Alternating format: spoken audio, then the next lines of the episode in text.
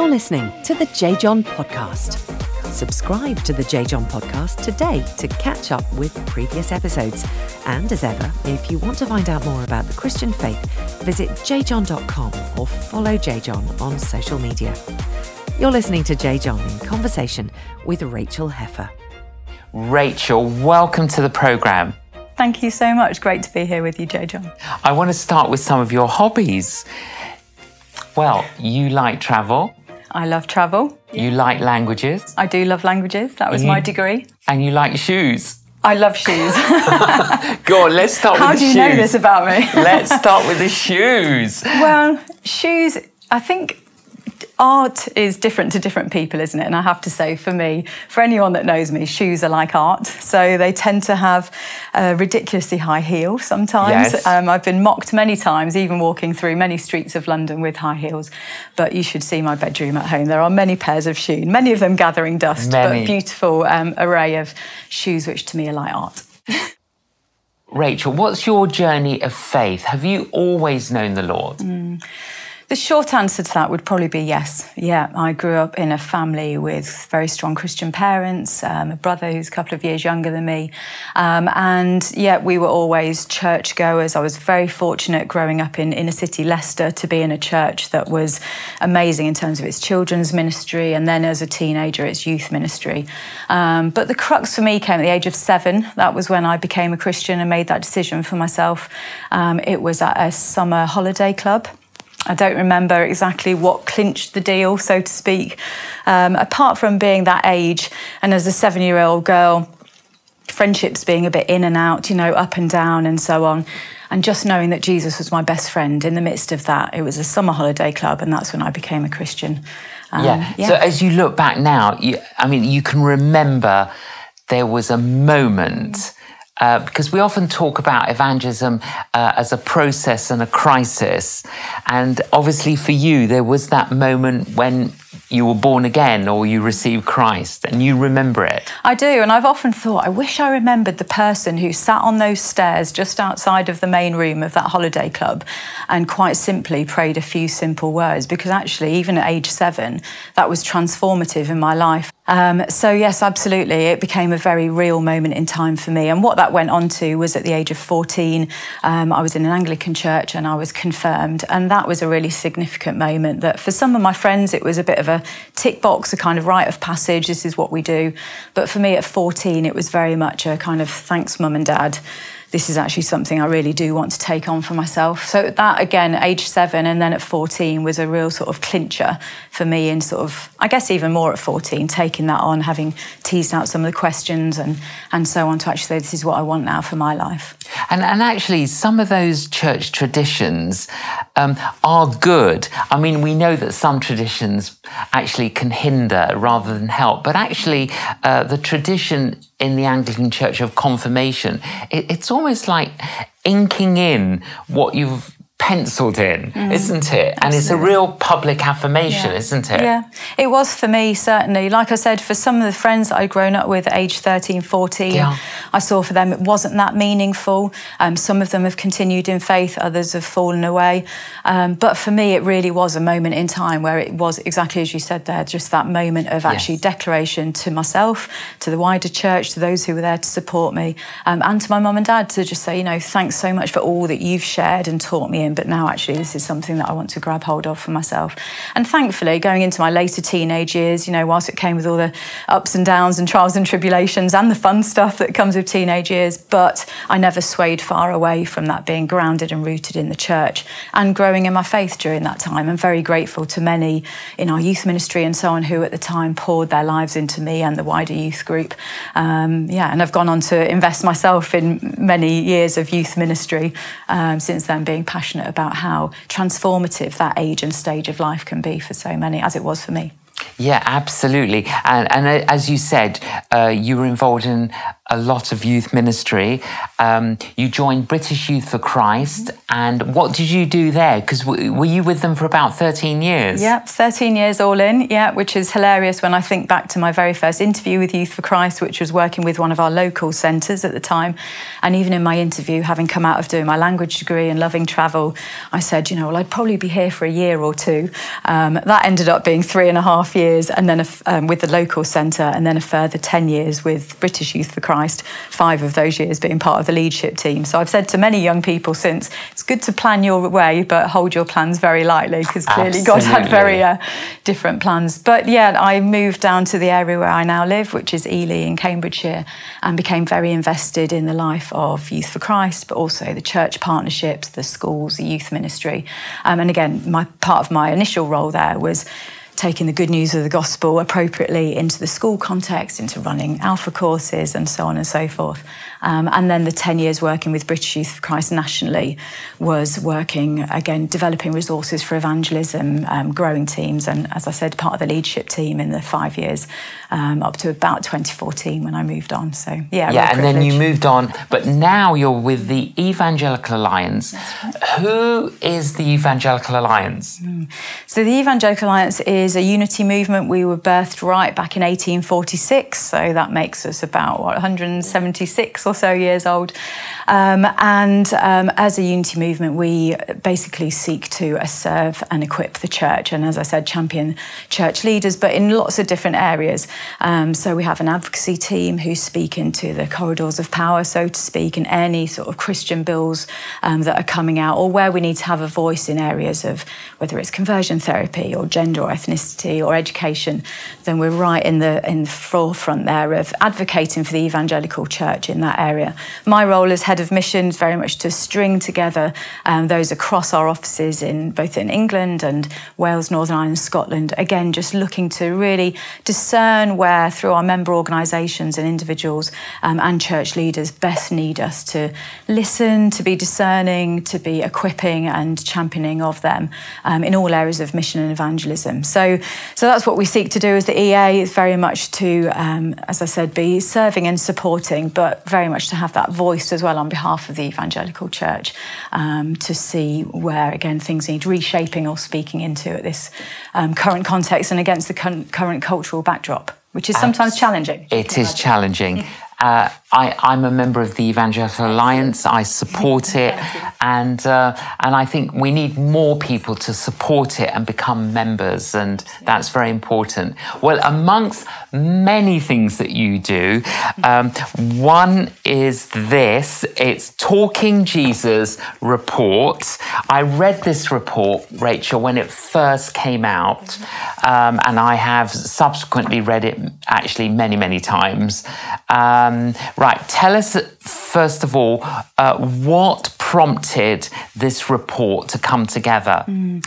Well, this report that you've got there was launched at the back end of April last year, um, 2022, but it wasn't actually the first time that the Talking Jesus research has come about, as you may know. So, where it came from was actually 2015 when a bunch of leaders called the Denominational Leaders Summit, so heads of networks, heads of um, denominations, and so on, basically said, wouldn't it be great if rather than just anecdotally, we actually knew through some um, credible piece of research actually what non Christians across the UK reflect on any Christians that they know, or indeed on what they might reflect of the church. But we also wanted to know, back in 2015, this was, um, as I said, that actually, you know, how do Christians feel about sharing their faith as well? So, a piece of research, the original Talking Jesus research, was done back in 2015, and that really served to actually really equip many churches, it seems, who've told us through engaging in the Talking Jesus course and other things since that it really helped shape their mission and um, evangelism strategies. So, the dream was always to map the UK landscape in 2015 and go again in five years' time so that we could could compare and contrast. But obviously, if you go 2015, add five, sure. takes us to 2020. Obviously, we didn't see incoming a global pandemic, so we paused. So, what's come out of that gap of now seven years is this piece of research, which again looks to, against the backdrop of COVID as well now, be a six way partnership with ourselves yes. um, and numerous other um, partners within it, as I said, but to really map the UK landscape in terms of faith again. So, to look at the state of faith across the UK and really, the dream behind it is is that it would equip people to not only see what maybe as Christian witnesses, what our Christian friends think of us, what they think of the church, but also how we can gain confidence in sharing Jesus in this time and season now. Now, you interviewed 4,000 people.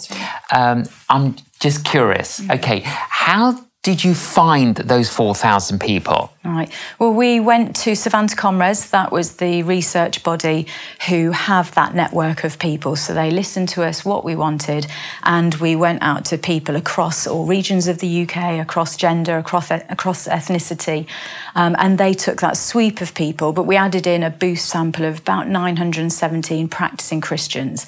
So, therefore, um, uh, 3,000 unchurched people. Yes, yeah. And, um, and no, so within that mix, the yeah, the boost sample of 917. So that gave us a, yeah, that all in was 4,000. Yes, all together. Right. Okay, right. So, um, what people in the UK think of Jesus, Christians, and evangelism? Okay, what do people think about Jesus?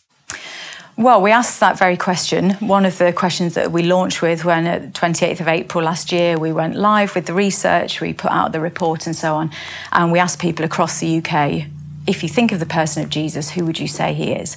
And what we found was that whilst I think it was 31% of people said that they believed that Jesus was a good man, a spiritual leader, but not God, what we did find is that 20% of the UK think that Jesus is God. So that's quite significant, isn't it? One in five people amongst our friendship groups or our spheres of influence would say that Jesus is God. So, so let me just ask you one other question. So, mm-hmm. what is the percentage in the UK currently uh, that call themselves Christians? So 48% of people would say that they would tick a box to say that they would affiliate to being a Christian. If we break that down, those, by our definition of practicing Christian, is 6%. And by that, that's people who would tick the box to say that they would go to church at least monthly, but read the Bible and pray at least weekly. So, so 6% mm-hmm. uh, belong to a church. That's right. But you said that 20% believe that Jesus Christ yeah is God. Yes, absolutely. So that's incredible, really. Well, it shows, doesn't it, that actually people in our midst, whilst they may not affiliate to being a Christian, may not certainly be a practicing Christian, therefore, you know, belonging to a worshipping community, but actually they have this sense of Jesus being an important person to get to know something about. we went on to ask them about, okay, whatever you think of Jesus, what about the resurrection? Yes. Again, it came out near Easter time and so on. And what we found that whilst 41% of people said, nope, don't believe in the resurrection, a whopping great 45% of the UK said, Yes, I believe in the resurrection. Whether that was word for word, exactly as the Bible tells it, or with a bit of, um, you know, they weren't quite so sure. So 29% of people said they believe in the resurrection, maybe not exactly as the Bible said, but 16% of people said that they absolutely believe the word of God just as it's um, told. And so overridingly, 45% of the UK believe in the resurrection, which again, going back to the 6% of Christians, but 45 95% of people have that sense of there's something more to find out here. So we were really encouraged by some well, of those. That's very encouraging. What mm. about when it comes to the Bible? Well, what's fascinated us about the report of what comes out about the Bible um, is that when we ask the question of if you, to our non Christian friends, if you to e- were to even look to explore the Christian faith, where would you go? The top answer was actually, maybe unsurprising, was Google. Yes. Don't know about you. I go to Google for anything. Wow. You know, whether it's research or a holiday or shopping. Sure. And actually, we found um, that that was really interesting thought that 26% of people wanting to explore faith said that they would go to Google first. Further 10% said they'd go to YouTube. So 36% would explore the online presence, which speaks to me about a bit of the safety net, maybe, the anonymity, being able to ask those big questions. But coming back to the Bible, that was our second top answer. So if people said they wanted to explore faith, 22% of the UK said that they would go to the Bible first which I find fascinating and Very challenging. Fascinating. And a lot of leaders, as we've been speaking about this and presenting on it myself and others across the partnership, a number of leaders have said to me, Rachael, is it really bad that I'm surprised that that is quite so high, that people would actually pick up the Bible or go to a digital version? My response has been, no, it's not bad to be surprised, but no. isn't it a timely reminder for us in this day and age against the reeling cultural backdrop that actually getting the word of God into people's hands, digitally or otherwise, and actually the transformative word of God is having a credible impact Absolutely. in people's lives. So the Bible comes through very strongly and is critical in our practicing Christians as to how they would account for coming to faith as well. And the Bible, after a life crisis, or a life event, the Bible is a second top answer there too. But what's interesting about that, Rachael, I find I was a student in London uh, in 1974, agnostic, mm. met a Christian, he gave me a Bible. Mm. And in those days, that would have been very common to do. Yeah. And he met with me every week yeah. and taught me the Bible. Mm and and basically, I reading through John's Gospel yes. uh, led me to Christ. Yeah, yeah. And we're and we're always a little bit reluctant, aren't we, to give away Gospels or give away New Testaments? I mean, thank God for the ministry of the Gideons mm. who have so faithfully, yes. over so many decades, have placed them in hotels. And yeah, and we're working closely with them now over here, now called the Good News for Everyone. That's right. And we had conversations over the last six months saying, you know, off the back of this statistic, how, in fact, we had an amazing roundtable conversation hosted by myself and others at the yes. EA, um, eight different organisations, all Bible literacy, and Bible engagement organisations, saying, off the back of this, how can we together, again, in unity and partnership, partnership. How can we work together to see the UK church actually excited again enough to be able to, as individual Christians, to say, this Bible is transformative for people? Yes. How do we excite ourselves enough to be saying, just as your friend did. How can I get the gospel into people's hands? Yes. Um, but also for those out there who are seeking and, and will search out the 22% who'll go to the Bible first. Absolutely. How can we make it available, accessible, attractive, appropriate, and out in places that they um, can easily access and it? we need to be more intentional about it. I mean, last week um, I was at my cousin's funeral and uh, met lots of other cousins who I haven't seen for a long, long time and um, I we I messaged several of them that evening after the funeral, and many of them uh, have shown receptivity. Mm. And to one of them, I said, "Look, uh, start reading John's Gospel." And just read one chapter a day. And she replied, I will. Yeah. I think sometimes yeah. we're hesitant. Absolutely. But actually, yeah. just suggest it. Yes, yeah. And that might create curiosity.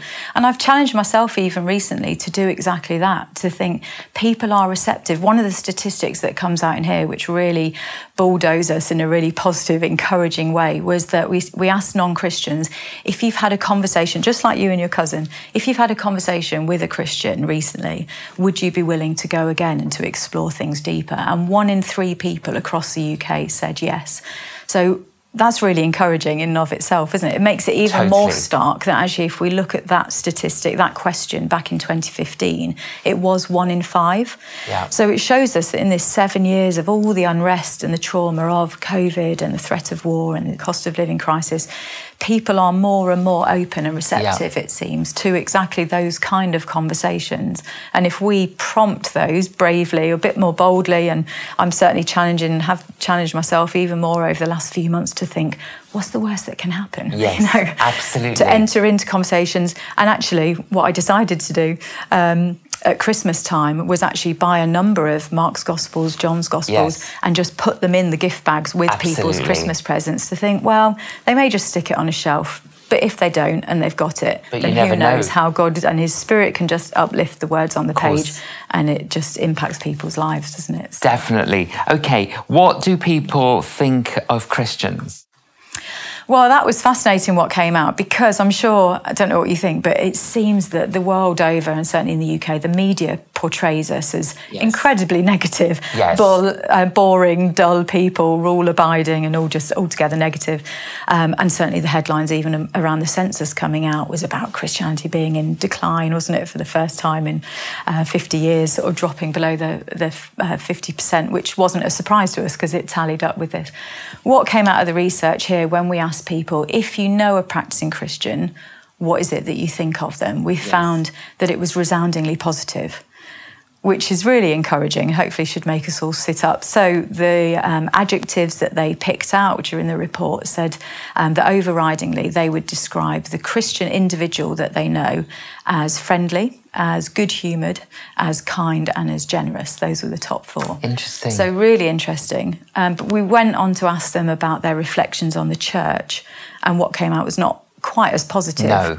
So it came out that their reflections on the church as an institution or however they view it, actually the top answers were 26% of people said they felt the church could be narrow minded and they felt that the church could be hypocritical, but it could also be friendly and caring and so on. So it wasn't all bad news, but going back to your question, what comes out overridingly is that where our non Christian friends know us, and 53% of people say that they know a, a practicing Christian, but where they know us, they know us really well because we're actually a friend or a family member. That too came out.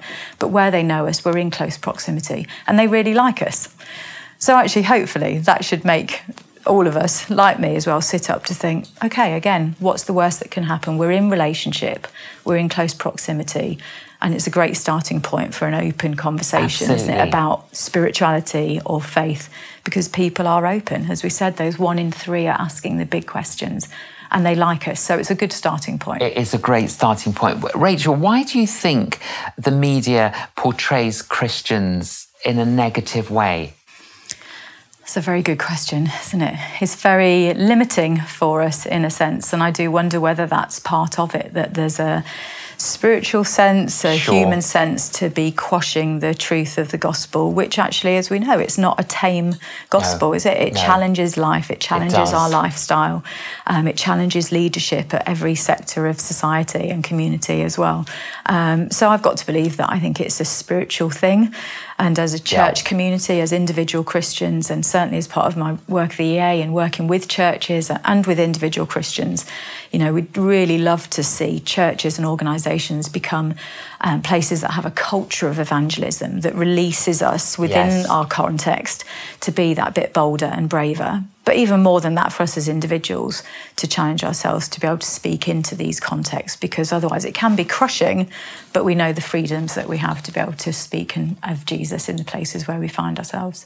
So, uh, when you first read the report, when you got all the stats and analysed them, uh, what surprised you most about the research?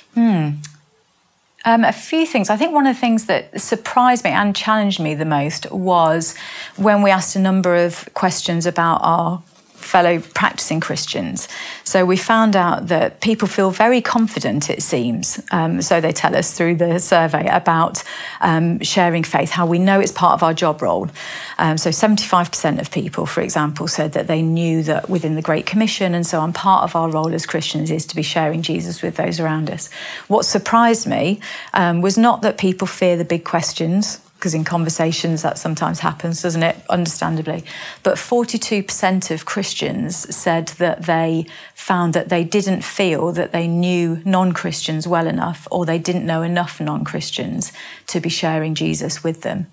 That to me kind of felt like a big alarm bell, really. Of course. Of the fact that actually we maybe don't inhabit the spaces where we're alongside non Christians. And if that's the case, then how are we going to expect that people come to know Jesus? So there was a big challenge for me around that of actually we can get so busy within our ministry lives, can't we, in our church lives, and all great stuff. But actually, if we're wanting to be intentional about people finding Jesus, and I say that for me, that means in the everyday looking at where you already are, you know, whether it's the workplace, to with your neighbours, the school gates, the gym, the pub, the cafe, you know, having those intentional conversations with people who are already alongside us. But if we're not there, how will they ever know? Not only that we're not a practicing Christian, but how will they know um, about Jesus? So that for me was one of the, the Sure. big challenges, really, to inhabit spaces that we actually make ourselves known as Christian, so that when there are challenges, and many of my friends have been, or people that I know have been through really difficult challenges this year, it seems, and are reeling. And in the midst of that, people ask big questions, don't they? So we need to be there and, and ready to just have genuine, normal conversations with them that go that little bit deeper, maybe. But that that word you mentioned a word intentionality, and that's the thing, isn't it? It's being intentional about it each day. cultivating the web of relationships that we've already got. And, and, and I mean, I, when it comes to evangelism, I just say we've got to do three things. We've got to be intentional in praying, caring, sharing. That's it. Absolutely. Really, Yeah, isn't it? Yeah. And as I've said to many um, churches or organisations that I've spoken to about this report, is actually none of it's rocket science, and but isn't it a timely reminder to us that actually we need to do exactly that, just to be great friends to people, to be alongside, to be you know to try and live lives of honesty and with integrity and holiness and seeking after God's character, but actually just being very real about the grime, the mess, you know, the, the muck of life that, that comes out, because that authenticity of doing life alongside people, I think is where so often people who can align ourselves, sorry, themselves with us, they see us in the real, but then they really watch and see how faith and life intermingle, don't they? Um, and how it really counts, actually, particularly in the situations of life crisis or pain or trauma, of which sadly there seems so much still today. Um, but people are so open, as we said, and the praying, caring, sharing is Yeah. powerful, really powerful. So you're encouraged. I'm encouraged. I'm deeply challenged as well because what comes out of the report is great encouragement, but equally lots of challenge, Challenge. which is good. Otherwise, we'd pat ourselves on the back, wouldn't we, and think, you know, everything is rosy. But I think what it encourages me and, and hopefully others is to recognise the opportunities that are there, how open people are, but equally how searching people are looking for light and truth and hope in the midst of sometimes clouded situations. Um, and so the challenge to myself and to others is actually, yeah, how can we be that great friend, be alongside, um, but to be intentional in those spaces as well, to share Jesus where we're able. Where can people get this report from, Rachael? The, the report is free to download. It's all simply on talkingjesus.org. Yeah, we'd love people to access it, pore over it. You can study it in small groups. Um, there are loads of resources on there as well. We've wanted this big picture national research to drop down into local church context to really fuel conversations around evangelism, to equip individuals to feel released into not being what they might think an evangelist is, but into their own personal witness of day to day evangelism. Um, we've produced a personal workbook that people can work through in their small groups. Um, there's an evangelism health check for a local church to be able to, as a church community, look at where they're at now in terms of faith sharing, where they'd like to be, and journey towards that. So, talkingjesus.org has got lots of resources which we hope and pray will serve the local church for the years to come. Well, thanks for doing this research, Rachael, with your colleagues and the Evangelical Alliance. It's, it really is so helpful. Um, and as you say, encouraging and challenging. Uh, thank you so much for joining us. It's great to have this conversation with you. Thanks so much. Really enjoyed speaking with you, J. John. Thank you. I love talking to Rachael, and uh, I have found this report research so helpful. Um, I've actually not just read it uh, many, many times, I've actually studied it. And as Rachael said, those two words come out. It's encouraging, and we need to be encouraged, but it's challenging. Now, if you're a church leader, you haven't read this, can I urge you to do so? Rachael said there are many resources. Well, why don't you look at those resources and see if you can uh, look at them as a church or in your small groups uh, to be encouraged, but also to respond to the challenges. Thank you very much for joining us. Please join us again.